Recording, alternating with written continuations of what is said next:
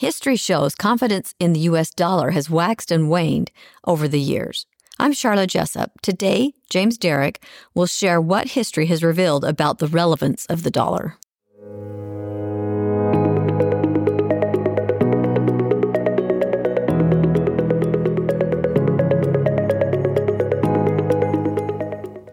Welcome to the SFS Power Up Wealth podcast, where we provide impactful insight and expert opinions on timeless financial principles and timely investment topics, preparing you to make smarter decisions with your money.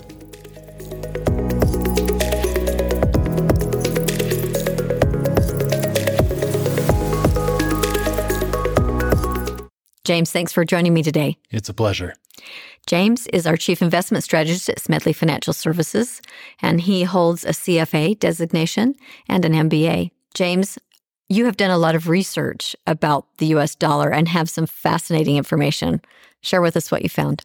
Well, we're, we're going to touch on some of the, the higher points over history. Uh, one of the amazing things about the US dollar is how dominant it is. The Apple iPhone, for example, has a little over 50% of market share. Uh, which is amazing. The US dollar, when it comes to financial transactions in the world, has about 90%.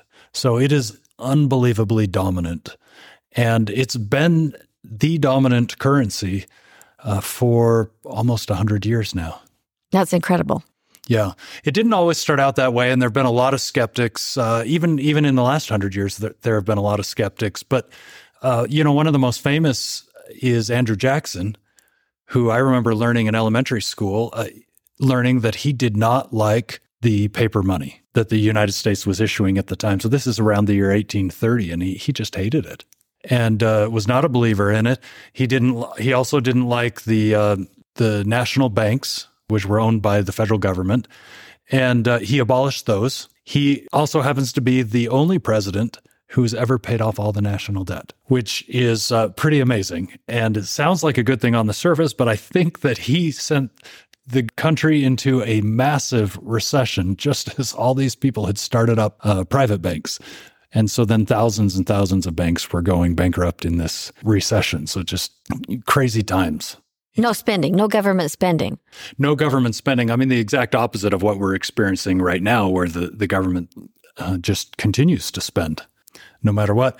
So, you know, another fascinating thing in history was that there was a gold and a silver standard. So, in order to create confidence in the paper money, uh, you could go to a bank, a national bank, and you could exchange it for either uh, a certain amount of gold or a certain amount of silver. And it was up to you which one. And so it, it didn't take long until people figured out, oh, I can arbitrage this. And, you know, if, if gold is up more than silver, uh, you know, this week or this month, I'll go in and I'll ask for gold. And then I'll take that gold and I'll go somewhere else and I'll swap it for silver. Then I'll go back to the bank and I'll swap the silver for money. Then, you know, then I'll swap the money for more gold. And then I'll just repeat this process over and over again. And I hope I haven't lost anyone in this explanation. But the point is that it couldn't last. To have the uh, the dollar pegged to two different precious metals that were fluctuating separate from one another just didn't work. And so uh, in the 1890s, the government proposed getting rid of the silver standard. And this was a big, big deal at the time and one that has kind of been buried in history. I learned about it from a, book called Narrative Economics, which I highly recommend. It's a lot of fun. And maybe that makes me look like a, a bit of an economic geek, geek. but it was, it is a great book uh, by Robert Shiller.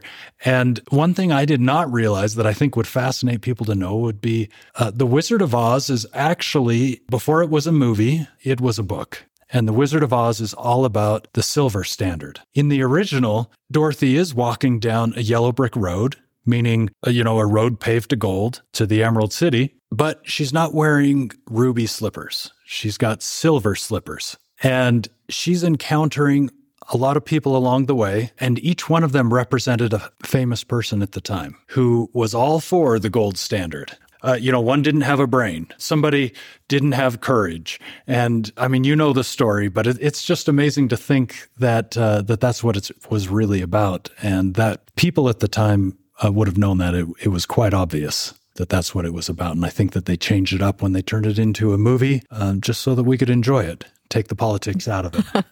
and everyone remembers. Now we can relate the movie to reality. So it's a lot of fun, you know, in the the real dominance of the US dollar came though in in World War 1 and then even more so in World War 2 when our borders were not being attacked and we had plenty of oil and so we we're providing uh, weapons, ammunition and fuel to the world especially to Europe, in exchange for their gold. And so then it was only natural coming out of World War II because we had the most gold in the world. It was natural that uh, people would want to trade in our currency. Uh, the British had been the world currency up to that point, and uh, not only had they given us much of their gold, but also uh, they had dropped the gold standard from their currency back in 1910s. And what you did know. that do to their currency? Oh, it was a complete disaster. And, you know, uh, Jordan Hadfield is going to do a podcast in detail about all the history of the, the US dollar, and he'll dive more into that. But it, it was a complete disaster. And I think that the idea after World War II that, that the British would be the uh, de facto reserve currency of the world, that everybody would want to trade in that currency, I think uh, was wishful thinking. It was all about the US dollar at that point. In the 1970s, we got rid of the gold standard. Some people thought that it would be a disaster for the United States as well, but it turned out to be okay. I think even today we hear calls for a return to the gold standard still. Uh, what, what people don't realize, though, is that the US economy is so big and so dominant. There's not enough gold not even talking about what we've got in Fort Knox or or any other storage facility. There's not enough gold in the entire world to meet the demand that we have for US dollars. So providing enough US dollars for all of the global trade in the world including, you know, all the oil sold between countries that don't even involve the United States. I mean, they still want to transact in dollars for the most part. And so we make that possible by making the dollar available for them. We're in a very strong position, and there's just a huge amount of demand for the dollar still. What's happening with the dollar now as a currency in value? You know, it's fluctuating every second of every day, just like uh, other investments. And, and it's complicated because it will you know, it'll go up and down versus the yen. It could be up versus the Japanese yen and down versus the euro on the same day. So it's it's always fluctuating and it's complicated, but basically in 2022 the problem was that the dollar was too strong. It comes with benefits which Jordan will get into, but basically we can borrow cheap, especially uh, when we really need to borrow. So it's a it's a huge benefit. Uh, but it does make manufacturing and, and exporting overseas uh, more difficult for us. But the US dollar is is looking very very strong. There's not really another good alternative. So if somebody were to ask me, you know, what the future will bring, well, I, I wouldn't be surprised if there's a very gradual uh, decline in the dollar, but the fact is is that there's just no alternative out there. I don't think that uh, the euro, the yen, the the yuan from China. I mean, I just don't think that any of those are credible or preferable over the U.S. dollar. What about cryptocurrency? There's been a lot of hype over the last years. Cryptocurrency's been around for some time, but over the last few years, it's become big. Yeah, it, it certainly is. First of all, I think the dollar is already pretty digital. You know, they talk a lot about the digital dollar, and and I think they may get to the point where they want to blockchain the US dollar so that they can track it electronically the same way cryptocurrencies do. Uh, but I don't think it would have a big impact on most people. I think that it would, we would, uh, not really even notice much difference. It would probably just help the government crack down on Ill- illegal activities. As far as cryptocurrency goes, I think it's more of a tool of speculation.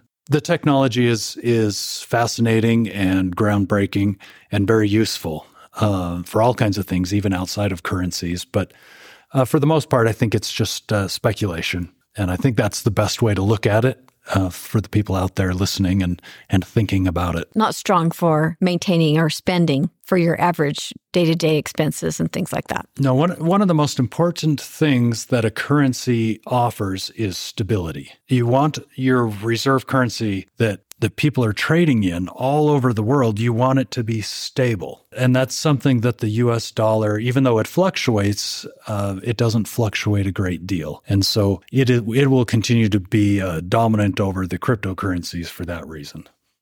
James, this has been fascinating. I'm totally intrigued with this information that you've shared. Makes me want to do some more research myself. Well, I'm, I'm happy to be here and tune in for Jordan Hadfield's podcast because he'll be elaborating on these. Great. Thanks for joining me today, James. You're welcome.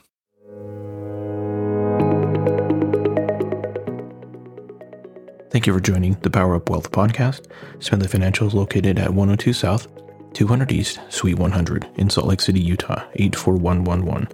Call us today at 800 748 4788. You can also find us on the web at smedleyfinancial.com, Facebook, Instagram, Twitter, and LinkedIn.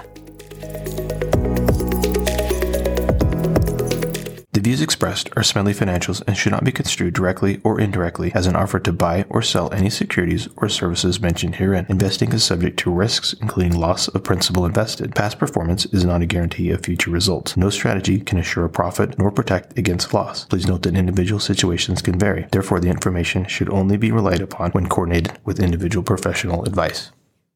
Securities offered through Securities America Inc., member FINRA, SIPC, Roger M. Smedley, Sharla J. Jessop, James R. Derrick, Shane P. Thomas, Michael B. Ani, Jordan R. Hadfield, registered representatives. Investment advisor representatives of Smedley Financial Services Inc. Advisory services offered through Smedley Financial Services Inc. Smedley Financial Services Inc. and Securities America are separate entities.